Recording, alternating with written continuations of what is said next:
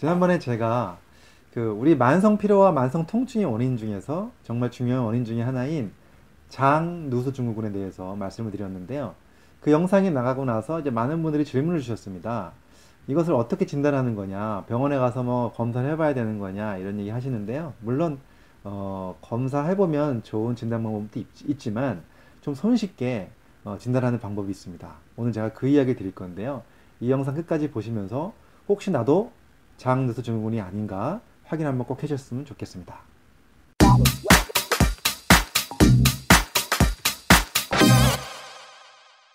안녕하세요. 가정의학과 전문의 만성피로 스트레스 전문가 교육하는 의사 이동환입니다. 오늘은요, 이 영상을 보시면서 그 나도 혹시 장누수 증후군이 아닌가 여기에 대한 이야기를 한번 드려볼까 하는데요. 진단하는 방법입니다. 자, 장누수 증후군 처음 들으신 분들은 지난번에 제가 올려드렸던 영상 꼭 보시고요. 이 영상을 보시면 아, 장의 건강이 정말 이렇게 중요하구나.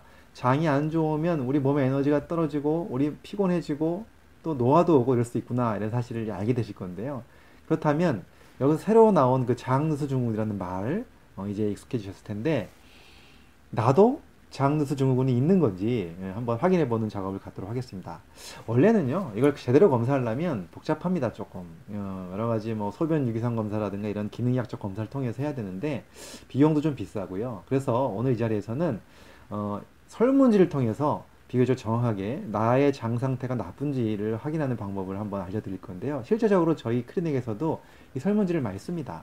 그래서 이 설문지를 통해서 어느 정도 장르 수 증후군의 가능성이 있구나 아니면 별로 없구나를 구분해서 치료하는 데 큰 도움이 되기 때문에 한번 꼭 따라해 보시기 바랍니다. 그럼 제가 지금부터 설문지를 하나씩 한번 읽어 드릴 건데요. 이 문항이 한 3, 40문항 됩니다. 근데 어, 이 문항을 하나하나 읽으면서 점수를 매겨 보는 겁니다. 자, 지금부터 한번 제가 하나씩 읽어 드릴 테니까 한번 다 같이 한번 점수를 매겨 보세요. 일단 장기능 설문지를 보면 이렇게 써 있습니다. 위에는 다음 질문에 대하여 아래를 읽어 보고 각 질문에 대하여 점수를 적어 주십시오 라고 써 있는데 어, 증상이 전혀 없거나 거의 없다 그러면 0점을 주시면 되고요. 그 다음에 증상이 약하게 있거나 가끔 있다 그러면 1점. 그 다음에 증상이 중간 정도 있거나 종종 있다 그러면 2점이고요. 좀 증상이 심하다 거의 항상 있다 그러면 3점을 주시면 됩니다. 다시 한번 말씀드리면 각 문항마다 0점에서 3점 사이를 주시면 되는 거고요. 자 한번 문항을 읽어보겠습니다. 자 만성 혹은 빈번한 필요가 있다. 이것을 점수 주시면 되고요. 0점에서 3점 사이. 자, 두 번째 문항. 자, 술을 마시면 몸이 힘들다. 예. 또는 옛날에는 안 그랬는데 더 힘들어졌다 요즘에. 이제 이런 거죠. 그 다음에 그 다음 문제가 음식 알레르기가 있다. 예, 이것도 체크해 주시고요. 그 다음에 기억력이 떨어지거나 감정 변화가 심하다. 이것도 체크해 주시고요. 자, 그 다음에 밤에 자주 깬다. 근데 여기서 보시면 지금 앞에 네 문항은 문항 끝에 별표 같은 게 붙어 있죠. 예, 근데 여기는 별표가 안 붙어 있어요. 이것은 뭘 의미하냐면 나중에 이제 점수를 쭉 다 이게 다 각 설문을 하신 다음에 점수를 더할 때 점수를 두 가지를 적게 됩니다. 하나는 별표가 붙어 있든 안 붙어 있든 그냥 다 적는 거고요. 점수를 합해서. 그 다음에 두 번째 점수는 별표 붙어 있는 점수만, 어, 문항만 점수를 따로 한번 더 하셔야 되기 때문에 이걸 잘 체크해 주셔야 됩니다. 자, 다시 한번 자, 밤에 자주 깬다. 요거는 별표가 안 붙어 있죠. 요거 확인하시고 그 다음에 잠이 잘 들지 않는다. 요것도 별표가 안 붙어 있고요. 이것도 0에서 3점까지 체크해 주시고 피부에 멍이 잘 든다. 체크해 주시고 피부 상처가 잘 낫지 않는다. 네, 체크해 주시고 습진이 있거나 피부에 발진이나 두드러기가 있다. 이것도 체크해 주시고요. 그 다음에 아토피가 있다. 네, 이것도 체크해 주시고 그 다음에 기미 주근깨가 있다. 네, 이것도 체크해 주시고요. 그 다음에 여성인 경우에 화장이 잘 받지 않는다. 네, 이것도 체크해 주시고. 그 다음에 무좀이 있다. 네, 이것도 증상에 따라서 0에서 3점 사이를 체크해 주시고요. 자, 입안에 염증이 생긴다.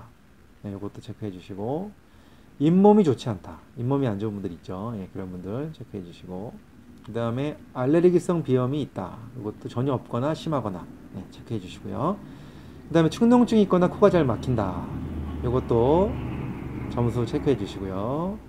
그 다음에 감기가 없어도 기침을 자주 한다. 이것도 증상에 따라서 체크해 주시고 그 다음에 천식이 있다. 이것도 체크해 주세요. 지금 보시면 장에 관련된 증상은 아니지만요. 이런 증상들이 다 장에서 독소가 몸으로 들어올 때 생길 수 있는 증상들이기 때문에 어, 잘 체크해 주시면 됩니다. 자, 그 다음에 오른쪽으로 넘어가서 자 속이 메스껍고 헛구역질이 난다. 이거 체크해 주시고요. 그 다음에 속이 쓰리다. 예, 이것도 0에서 3점까지 체크해 주시고 잘 체한다. 예, 이것도 체크해 주시고요. 그 다음에 변비나 설사가 있다. 예, 이것도 체크해 주시고 변이 묽다. 예, 이것도 체크해 주시고 배가 아프거나 가스가 차거나 방귀가 잦다. 예, 이것도 체크해 주시고요.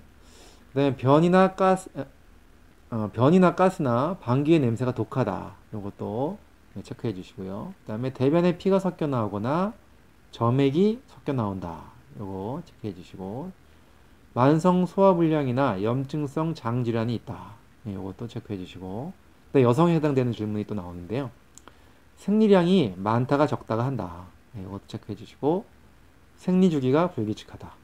네, 이거 체크해 주시고 생리통으로 고생한다. 이것도 정도에 따라서 체크해 주시고요. 자, 냉증으로 고생한다. 이것도 체크해 주시고요. 자, 그 다음에 어, 관절염이 있거나 관절이 붓거나 통증이 있다. 이거 체크해 주시고요. 근육통이 있다. 예, 이거 체크해 주시고 두통으로 고생한다. 예, 이것도 체크해 주시고요. 그 다음에 아스피린이나 타이레놀을 어, 진통제 이런 거를 잘 복용하는 편이다. 이거 체크해 주시고 항생제를 사용한 적이 있다.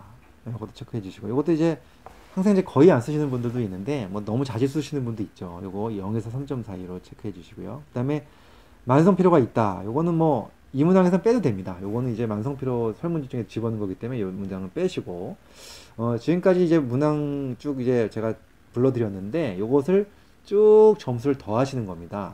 더하시는데 두 가지 점수가 나와요. 하나는 전체를 다 더한 점수가 나오고 그 다음에 별표만 쳐 있는 그 문항 있죠. 그거에 대한 것만 또 점수가 따로 나오니까 그 두 가지 문항을 점수를 어, 따로 한번 챙겨 놓으세요. 그럼 자, 다 되셨으면 이제 결과를 한번 보도록 하겠습니다. 어, 결과를 보면 이렇게 이제 두 가지로 나오거든요.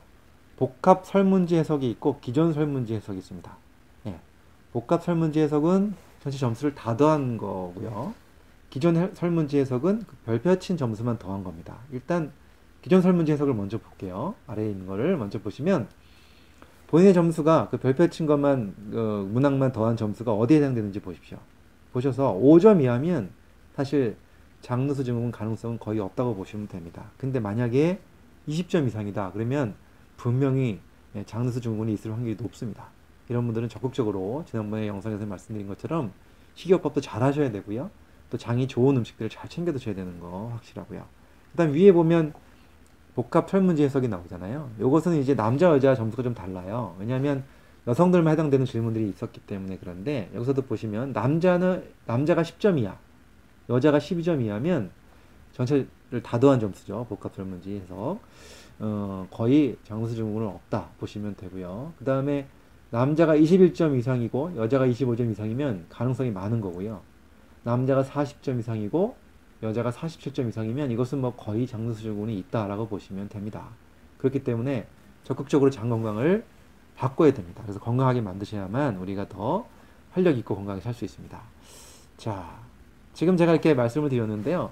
한번 이 복합적인 설문지, 그 다음에 기존 설문지 해석을 잘 하셔갖고 어, 해보면은 분명히 아래하고 위 중에서 거의 같은 칸에 있을 확률이 높아요. 예, 근데 만약에 기존 설문지 해석에서는 가능성 많음인데 복합 설문지 해석에서는 가능성 있습니다. 그러면 뭘로 봐야 될까요? 예, 이것은 더 많은 쪽으로 보시는 게 맞습니다. 그래서 점수가 높게 나온 쪽을 더 둘 중에 높게 나온 쪽을 선택을 하셔서 본인 상태를 파악하시고 더 열심히 장 건강을 위해서 노력하시는 것이 좋겠습니다. 자, 장수 증후군 오늘 두 번째 편 진단편 말씀드리고 있는데 어, 정말 중요한 부분이기 때문에 다시 한번 이렇게 진단을 설명을 드렸고요.